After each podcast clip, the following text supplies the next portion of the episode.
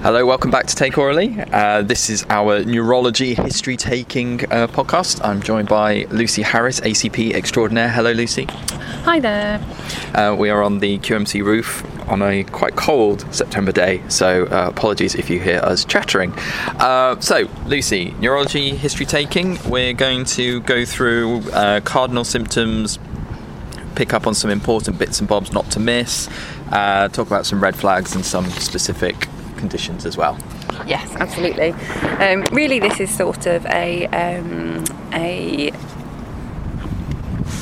beginner type history taken with um, we've taken a neurological history, and that really starts with um, again the consultation. It always goes back to sort of the consultation and actually the fact that your history taking is one of the most important things that you could be spend time doing with a patient. Um, and at the end of your taking your history, quite often you've actually got your diagnosis 80% of the time.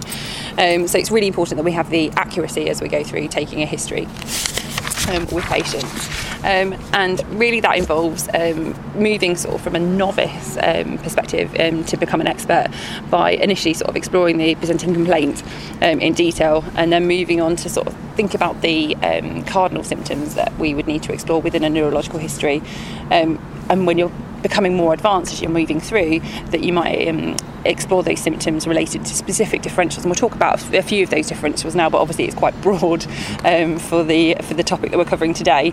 Um, and then once once you're really comfortable within that um, within that history taking, that you'd be um, uh, thinking about the risk factors, and we'll talk a little bit about red flags as we go through today. Um, I suppose starting with a history is the presenting complaint really and it's really important to establish um, what the patient's symptoms are versus the signs that you might see on examination. And how we describe those um, it's really important to use the right language um, when we're using descriptive language in our histories um, both describing them and presenting them back but also as we document them.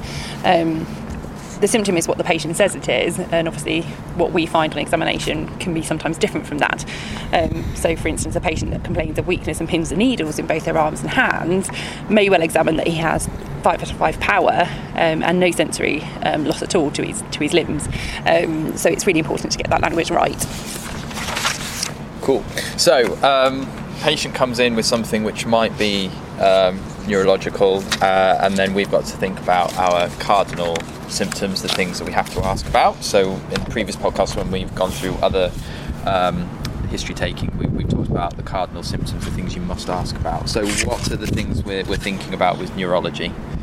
Um, so, I think um, when we think of the more obvious ones, um, and certainly in terms of presentation, the more common presentations that we see, and from my experience working in an emergency department, one of the most common things I will see is headache actually. Yeah. Um, and we know that sort of over 2,000 patients um, per 100,000 per year will come in with headaches um, through GP consultations um, and more so in terms of ED, in terms of serious, um, serious headache. so it's basing our cardinals sort of around that will be one of the, the, the main ones that we see. Um, then we've got things like dizziness and vertigo, which obviously is another really common thing that I would see within my particular area of, um, of working. Um, patients might describe that they've got some changes to their sight, um, whether that be um, uh, blurring of the vision, double vision, um, and it might be specific areas of their vision that have become a problem, whether they've got loss of vision in, in specific areas.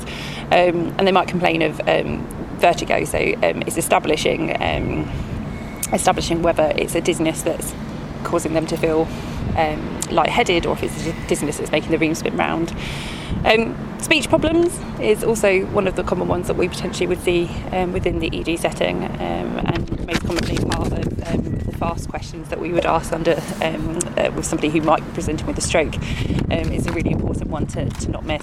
So speech problems as well, that be slurred speech um, um, or changes to their speech pattern as well. Um, moving on to numbness um, to the to the limbs. So what patients may describe is that they've got a complete numb area, but equally they may describe pins and needles, um, and thinking about if that's associated with any weakness at all to the limbs. So um, if they feel like they've got a loss of power equally, it's important to ask about their coordination at that stage to think about if they have um, a loss of power or actually it's the coordination that they're trying to describe. And again, it's really trying to tease that information out from the patient once you've had um, a good open questioning um, uh, part of your histories and then close it down to specific questions around that. Um, syncope Um, again, a very, very, very common symptom of presentation to, to lots of clinical areas, um, but we see many, many patients who attend with syncope, a, vari- a variety of causes in ED. Um, that may include a loss of consciousness, it may, may not, um, uh, and it may include um, an element of amnesia um, as well, and it's establishing within your history whether that's an anterograde or retrograde amnesia. Um, patients may present with confusion and be obviously confused. Equally, they may just complain that they're feeling muddled. Mm. Um, and um, I think I like to ask patients that are you feeling your normal self? Do you feel slightly muddled? Do you feel pickled um, in your mind? Um, it, because actually, that's a really good way of establishing a bit of a rapport with the patient. And, and I have found that patients are really responsive to that and say, actually, I really don't feel my normal self and I feel a bit peculiar, um, even if they aren't demonstrating that they're actually confused at the time. Um, seizure again for an yeah. emergency department um, presentations um, incredibly common and obviously there's a variety of reasons why people might seize sure. um, so important to ask about seizure um, and within that it's quite important to get a collateral history as well because sometimes the patients wouldn't actually recall that information for you um, and finally tremor yeah. um, so any changes to sort of the pattern of their movements or if they've noticed a particular tremor to one side of their body or both sides of their body um, is important to ask about so in terms of um, uh, presentations, we spoke a little bit about um, headache being a very common um, presentation um, uh, for from a from a emergency department perspective, but also GP perspective as well. Um, actually, strokes are a really common presentation, sadly, um, and the way that we manage strokes actually improved vastly over the last sort of 20 years. Um, so um, that is something that would be a common presentation from a neurological perspective. Um, shingles, also very, uh, very common, um, surprisingly so. Um, and a consideration. And diabetic neuropathies um, are actually a, a, fairly common presentation um, in some respects. Um, I've actually seen a woman who presented with um, some changes to her vision in her left eye, um, with some on examination for some very very obvious um, loss of motor function in terms of her eye movements um, and had a diabetic neuropathy diagnosed on her discharge. Um, so she was a really interesting patient with just quite an isolated nerve neuropathy um, as a result of her di- diabetes. The less common ones and the ones that we probably need to think about and keep up bearing our minds because they're the ones that we might ignore or choose to um, overlook and get a bit of diagnostic closures on the more co- more common things um, would be things like our um, trigeminal neuralgias, our meningitis, um, multiple sclerosis, um, uh, myasthenia gravis. They're all, you know, relatively rare presentations, but the ones that you really wouldn't want to miss, and they're worth reading around to sort of spot the clinical histories um, and the signs that you might see on examination as a result of those. Cool. So, in terms of traditional history um, and how um, we would navigate through a traditional history with a focus on neurological symptoms, um, we've emphasised the importance of, of, making sure that you're covering your cardinal symptoms. Um, there should be some um, recognition of some systemic symptoms as well um, that may present with neurological symptoms. Um, and when we think about somebody who presents with meningitis, um, we'd want to ask the cardinal symptoms of things like have you had a rash? Have you been unwell in yourself recently? Any fevers? Do you have any neck pain? Um, all of which are really important aspects to sort of consider. and we can ask about things like myalgias um, and joint pains and things like that would be um, would be a, a, useful system, systemic question to be to be asking. In terms of previous medical history, um, as you move through the history taking, it's really important to establish whether there's been any previous neurological symptoms or conditions diagnosed. And that be maybe somebody who's presenting with headache, who has a history of migraine. Um, no, it's an easy assumption to think that the headache is their migraine, but actually, what you really need to establish is is this your normal pattern yeah. of migraine, um, and find out the pattern of what they would normally um, find their migraines to be. And actually, patients who suffer with migraines are very, very good at recognising what's normal for them, um, and in essence, also what's really abnormal. Yeah. Um, and it's quite uncommon, particularly from, and I keep going back to my perspective from an ED practitioner um, perspective, but it's very uncommon to have somebody who attends ED with migraines because actually they're very they're very good at dealing with their migraines and managing them very well. So when a patient who's dealt with migraines for years is suddenly presenting, it should be a red flag in itself, really. Um, thinking about other conditions such as diabetes, I've mentioned um, the lady that I saw that was very interesting with her um, single um, neuropathy nerve neuropathy, um, but also patients who have a history of hypertension. Um, so think about risk factors um, for things like bleeds um, or undiagnosed berry aneurysms in the brain and things like that, um, and also a consideration for things like AF. Um, so irregular heartbeats, which might put you at a greater risk in, um, in terms of producing blood clots and stroke. so new new presentations of AF, but also known presentations of AF. medications wise, I think you have to be mindful of making sure that you know some of the side effects of the medications that patients are taking because actually it's it's it's one of the ones that you, again would be a, an overlook if if you actually then found the patient um, uh, had attended and it was probably a symptom of their medications. Um, interestingly, um, I've also seen a patient who's attended with um, habitual use of um, metronidazole antibiotic um, insisted that it made his symptoms feel better um, on taking. But actually, as it turned out, the gentleman had been taking it for over five weeks and had bought it over the um, over the internet um, and had presented with um, feeling off balance. Um, feeling confused, all of which are side effects of having too much metronidazole. Um, so, though he presented with clear neurological symptoms, there was a clear cause, even from the history taking, of what potentially could be causing all of this. Um, and strangely, some analgesias can cause headaches as well. And you've um, I've oh, talked absolutely. to neurologists about patients with a headache, and they've been taking, you know, aspirin, Zapain, uh, ibuprofen, you know, a whole hot mixture of different things, and the neurologist has gone, yeah, this this might well be driving the headache, driving it, or certainly not helping it as well. Yeah. yeah.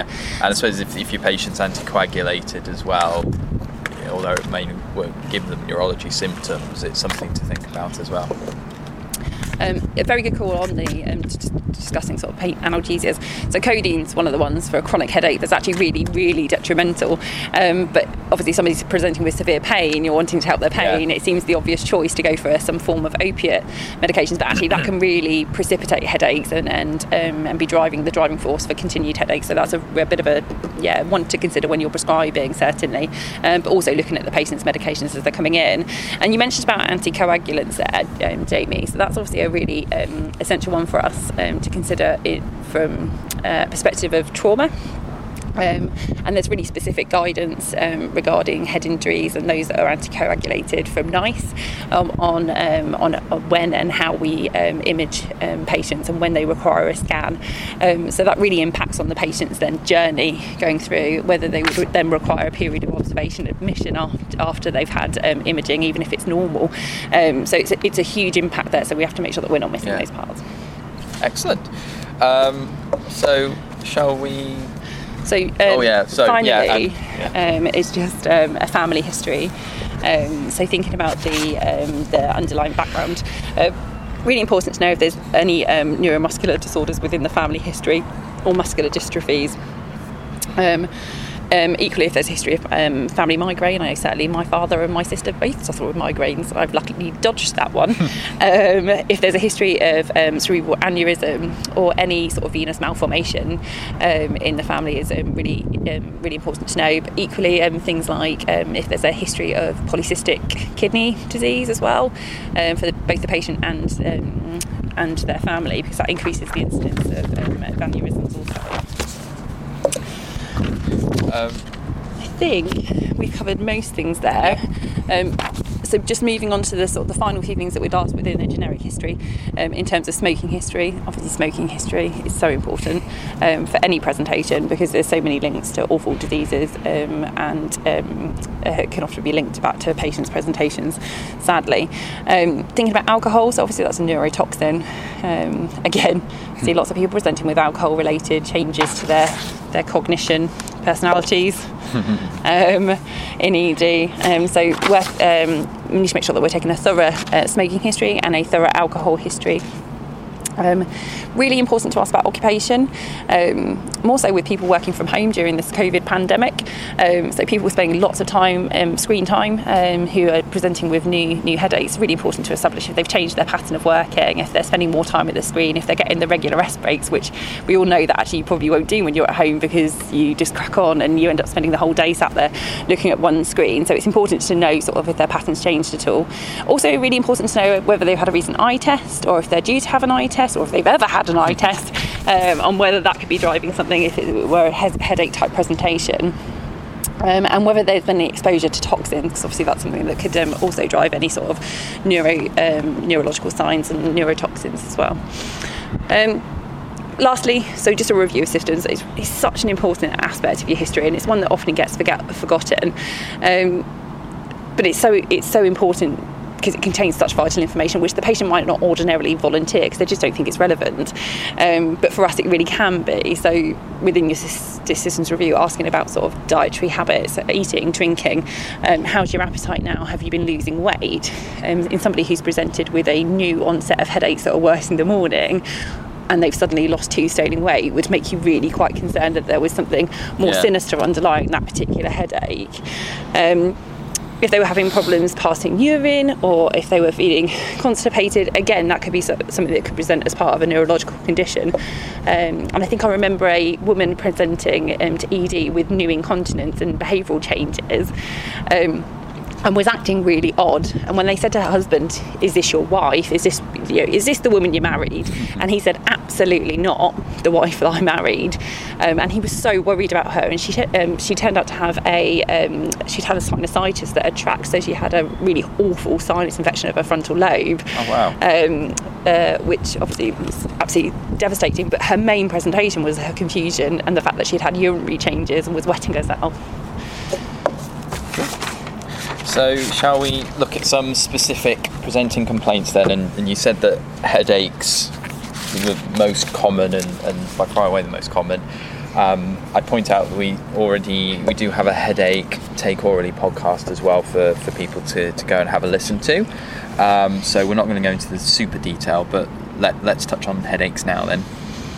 Um, so with regards to headaches, they, they tend to get divided into primary headache and secondary headache causes. Um, and um, throughout taking your history, you can start trying to think about where patients would sit in terms of primary and secondary headaches. Um, and just as, as some sort of examples of primary headaches, so um, primary headaches are very much the ones that are caused by something going on primarily in the brain, so things like migraines, tension headaches, or cluster headaches. So the, the key things here would be for somebody who presents with a history of migraine, who describes their typical migraine pattern and their typical migraine, which is relieved by their typical medication, whether that be sumatriptan or um, high dose aspirin. Um, would lead you to sort of start thinking about primary primary headaches.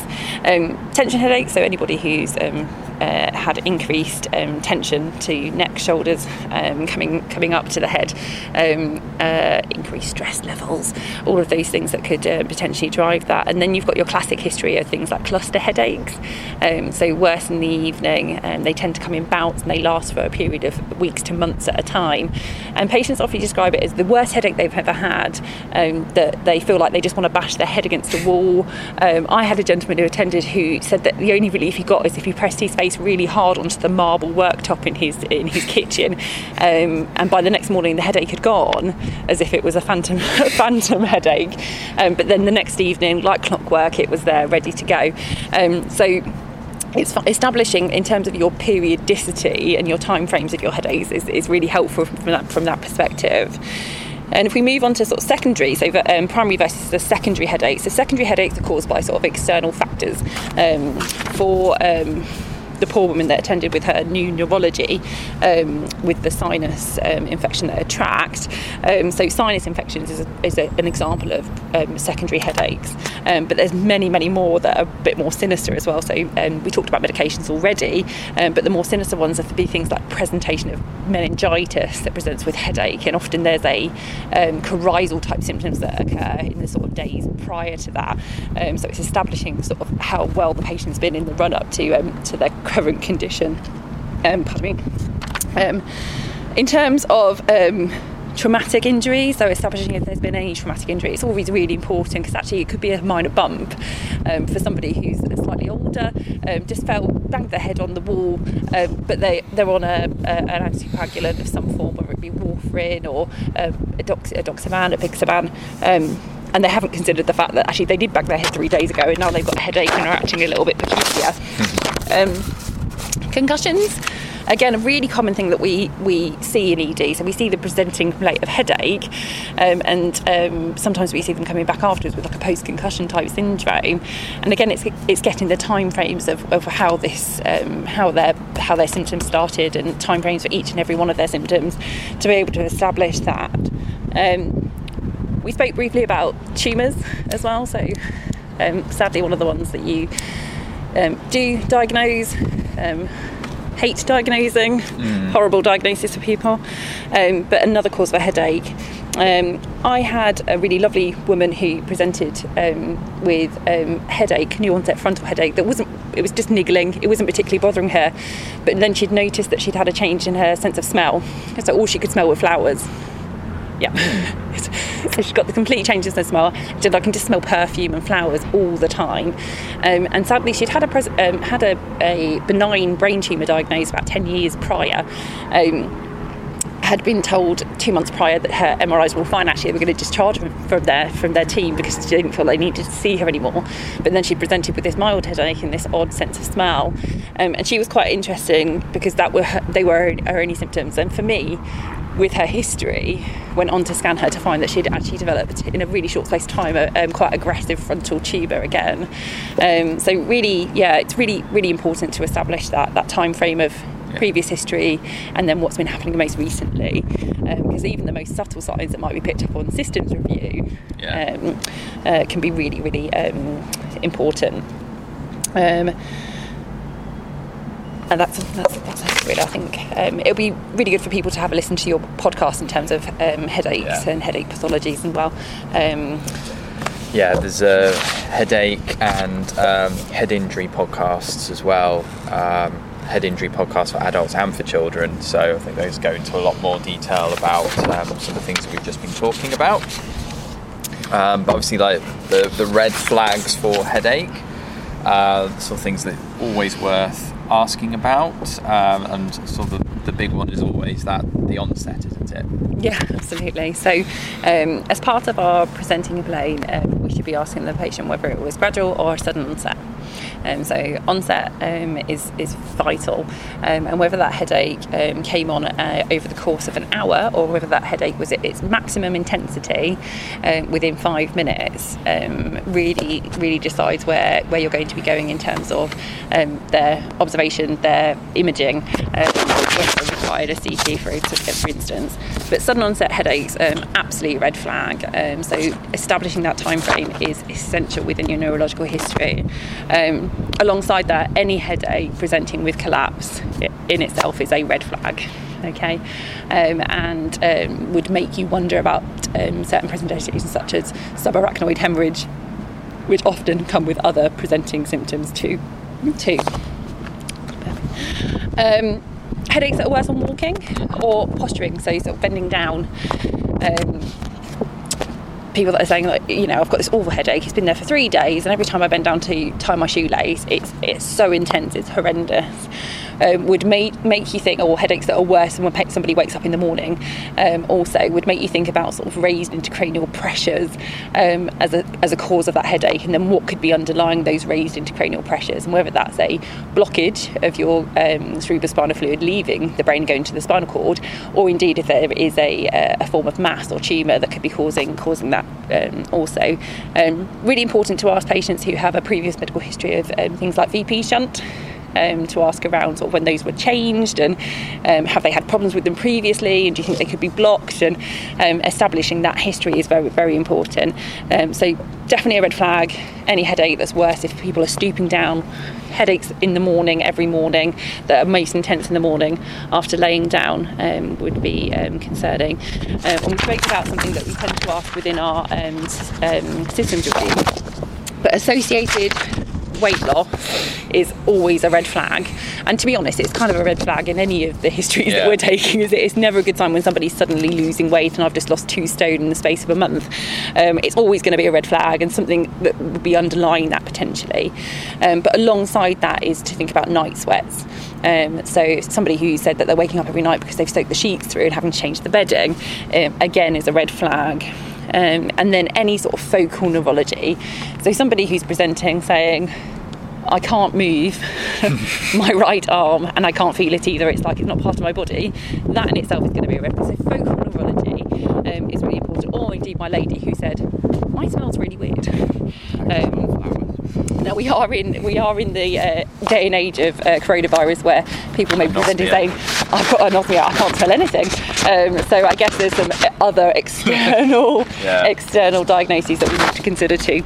Within our history, so if we just talk a little bit about weaknesses, so um, I think it's important for us clinicians to really establish what the patient's symptoms are and how they're experiencing it, but then also what we are seeing during our examination. Now, this is focusing on history this session, obviously, and we will talk about um, the clinical examination findings in our future podcast. Um, but really thinking about um, paresis um, or plegias um, and how they and how they sit. So, if a patient, for instance, was saying that all my limbs aren't moving, um, then we'd be thinking about quadriplegias. Um, if both limbs, so lower limbs, weren't moving or they're having difficulty and weakness, those are thinking about paraplegias, so no movement, movement of the lower limbs at all. Um, hemiplegias, so a really common presentation for strokes um, would be one side not moving, so that could be arm and leg, or a monoplegia, so just one limb affected. Um, so again, just thinking about the precision of language um, is really important. And of course, into that comes our fast mnemonic that everybody knows about. It's I think this big is- NHS yeah. campaign, if you remember, for a few years ago on TV. So I think public health really pushed, didn't they? Um, and like you say, the NHS campaign um, for um, people recognising the um, the symptoms of stroke, and they, they used the mnemonic of fast, didn't they? So the face, have you got any facial weakness, um, uh, either side? Um, do you have any arm weakness? Again, that can be leg weakness. Um, thinking about that, and then thinking if there's any changes to the speech at all, uh, and that can be slurring, like I said, of the speech, or it can be difficulty finding words, Yeah. or the pattern of speech changing, um, and then time, so the time of onset. Um, and the reason we really focus on time of onset um, is that we're thinking about ongoing treatments to try and um, save brain matter really um, when it comes to things like stroke. Um, so the golden hour is what we talk about um, when, when, when patients are presenting initially. Um, and from our perspective in A&E, if we see somebody who's presented with stroke within four hours, we'd want to get them to a, a stroke specialist unit to be able to have the, the optimal treatment um, for, for what they're presenting with really. Excellent. Uh, cool. So um, we touched on uh, loss of consciousness and syncope as well. Again, there is already a, a transient loss of consciousness podcast. I would Um, absolutely recommend listening to that podcast um, because myself is and Don Pennell. it's a huge topic uh, within itself, and I um, uh, and I know that it, it, it you know you need to dedicate a bit of time to sort of understand syncopes and have a real understanding of how to risk stratify people attending with syncopes because there's so many reasons why people could attend. So top five causes would be things like arrhythmia, um, uh, hypovolemia of any cause, um, or orthostatic type hypertensions.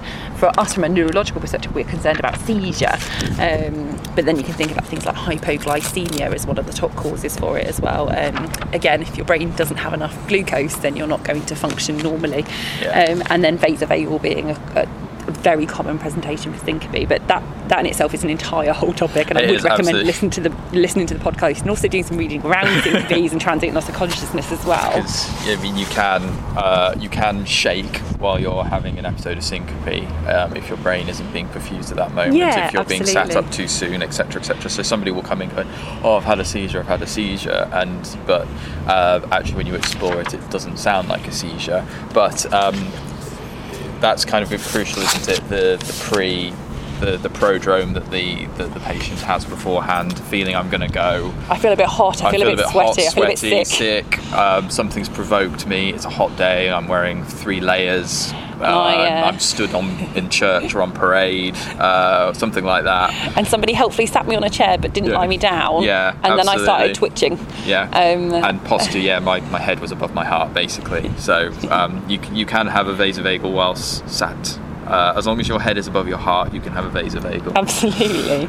Um, yeah. Um, you mentioned about the um, really important when it comes to syncopes, um, and very much so when it comes to seizures, thinking about what's happened in three parts so the pre, um, the during, and the post. Um, Yeah. and the reason that we like to really establish that time frame, and it's quite important to, to hopefully, if you've got somebody there to be able to witness it, to be able to give that information. Because actually, if somebody's had a true seizure, then actually during that period, they actually won't be able to give No. you that history. Um, so sometimes people will describe that they've got an aura. Um, I've had patients say that they, um, one particular gentleman had um, he, everything turned green. So he had a colour aura, so everything Wow. turned ge- green before he then went on to have a seizure. Um, so that was helpful. Some people describe that they've um, they have a change in smell. So often what they do is they have yeah metallic taste in their mouth, so that they um, they actually have that warning and can lay themselves in a safe position on the floor. And obviously you've got the uh, the the uh, the dogs, haven't you? The yeah, guide they're dogs amazing. The yeah. medical dogs. The medical dogs. who can uh, who can pick up when somebody's going to have a seizure and get them to, into a place of safety. Absolutely amazing. Love a dog. Um, in terms of what we would then sort of want to know um, it, during phase, um, uh, often, sorry, just a, as a pre, sometimes um, patients will have a shriek as well. Um, so sometimes they do this sort of pre-shriek um, Yeah. pre, prior to seizure as well, just to ask around. Um, but during it, you may um, people may describe sort of limb jerking, and that's really different from twitching. Um, and it's a really rhythmical jerking of either Yeah. the arms and the legs. Um, often the eyes are completely rolled back, so it's important to ask about eye position. So eyes roll back. Um, sometimes what they say is there was blood coming out of the mouth with lots of sputum, and that can be from tongue biting. Yeah. Um, so important to sort of just establish if there's any sort of secretions there if there was any incontinence now incontinence is a funny one because actually it can happen when you're when if you have syncope so actually Yeah. it's not uncommon in syncope as well Nope. um, so important to ask so inc- incontinence is really important to ask about Yeah. in terms of um, the post phase um, that's when it becomes really vital to ask that information Yeah. so in, th- in terms of syncope what you'll see is that somebody recovers very quickly is able to sit up um, uh, with caution of sitting them up too soon obviously but certainly that they are able to sit up fairly quickly and they're coherent and they understand that they've had a faint or they've landed on the floor and Why they know where they the are? This is weird. and I know who that person is next to me that's my wife and she's not very happy with me because she says that I've had too much to drink. Yeah. um, so you can have a really clear time frame there. Post-ictal phase is when the patient doesn't recall anything. So often when I see a patient who's presented either with first seizure or known seizures is that they will describe um, not feeling quite right and then waking up in an ambulance and having no recollection of that at all. And they could have been um, um, out of their seizure for 20 minutes or so um, and it's only then that they start to get Yeah. some recollection of what's happened so sort of 15 20 minutes after post seizure um, they can be um, unresponsive at that phase so the jerking can stop. Um, they could have been incontinent um, and they make a lot, lot of noise or breathing noises and sometimes need support with their sort of airway and their breathing. Um, and they can often have lots of secretions um, and snoring lots uh, often, I mean, I mean, we talked about incontinence, but I've had people who've um, who've then had lost control of the bowels and things as well because there's just no there's no control there in that post-ictal phase either. Um, so just um, just to be mindful of, of what the history is there, and like I say, it, the most important thing is a collateral if you can possibly get one. You'll find sometimes people have handily got their phone out and videoed their friend on the floor rather than jumping in and but I think that's it's actually quite useful though. Um, Interestingly, though, that's something that's recommended, isn't it? It is So actually. it- I don't know. It feels a bit strange, but yeah, it is. Uh, and um, again, there is a seizure podcast as well, so please have a listen to that. Um, and on to Vertigo, of which there is also a podcast, um, which um, is useful to have a listen to. But yeah, Vertigo, the sensation of movement, the world spinning, or being on a ship. Or Yeah, yeah. lightheadedness.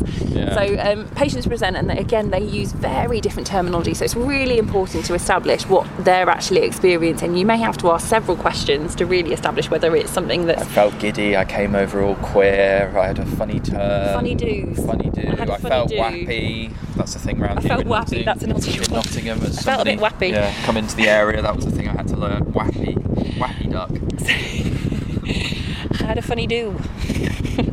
um, so dizziness, it's really it's, vertigo is a really hard presentation. I mean, there's so many. Again, you've got a um, a podcast on um, vertigo, is that Yeah, right? yeah. Me and so Christoph. really important to establish um, whether the room was spinning, if they felt slightly lightheaded, if they were feeling off balance with it, um, to and establish that time frame of how long that was lasting, if they were having recurrent episodes of it, if it was made worse by movement, um, if it was better if they sat still. So all of those things, it's really really important to get the time frames of that. But again, I would absolutely listen to the Vertigo podcast that goes alongside this really um, as part of our absolutely as part of this as part of the early clinical experience series um, because it just gives you that that moving to expert um, uh, information really and, and just develops you as a practitioner Sweet. And finally, confusion. I mean, you already talked there about collateral, a bit harder in the time of COVID when relatives may not be with the patient, but to sort of, if you want to, to do a mini mental with the patient, see are they orientated, get a collateral as well, and, and get that idea of normal for them. Um, I think it's being mindful of that some patients will completely confabulate as They, well And they do it really well. Um, and so you've got a beautiful history of, of what they say has happened, and they've been on the bus and they were going out for the day and they went and had lunch and da da da da, da and they'll give you an entire amazing, sounds like a great day, and then they've had this collapse episode. Once you actually get a history from either their, you know, their family member or a carer, it turns out they haven't left the house. It's all happened inside the house, Yeah. um, and you feel completely misled. Yeah. Um, so it's just really important that collateral history is really important, especially when it comes to things like confusion. Because whilst somebody might say, I feel, I just feel a bit muddled at the moment, and I have done for the last week, and it turns out they've got a raging UTI, um, that actually sometimes that confusion can lead to them. Well, lead you up the garden path. So just make sure that you're not caught out um, with a completely fabricated history Brilliant. through no fault of the patient of their own um, by not by, by not doing the obvious things of, of getting your collateral history really. Um, so that kind of brings our um, neurological history taking to a close. Brilliant. Um, thanks very much for your time, Jamie. No worries, good job. As uh, I'm about to run out of battery, so we've done very well there. Uh, thank you very much, Lucy.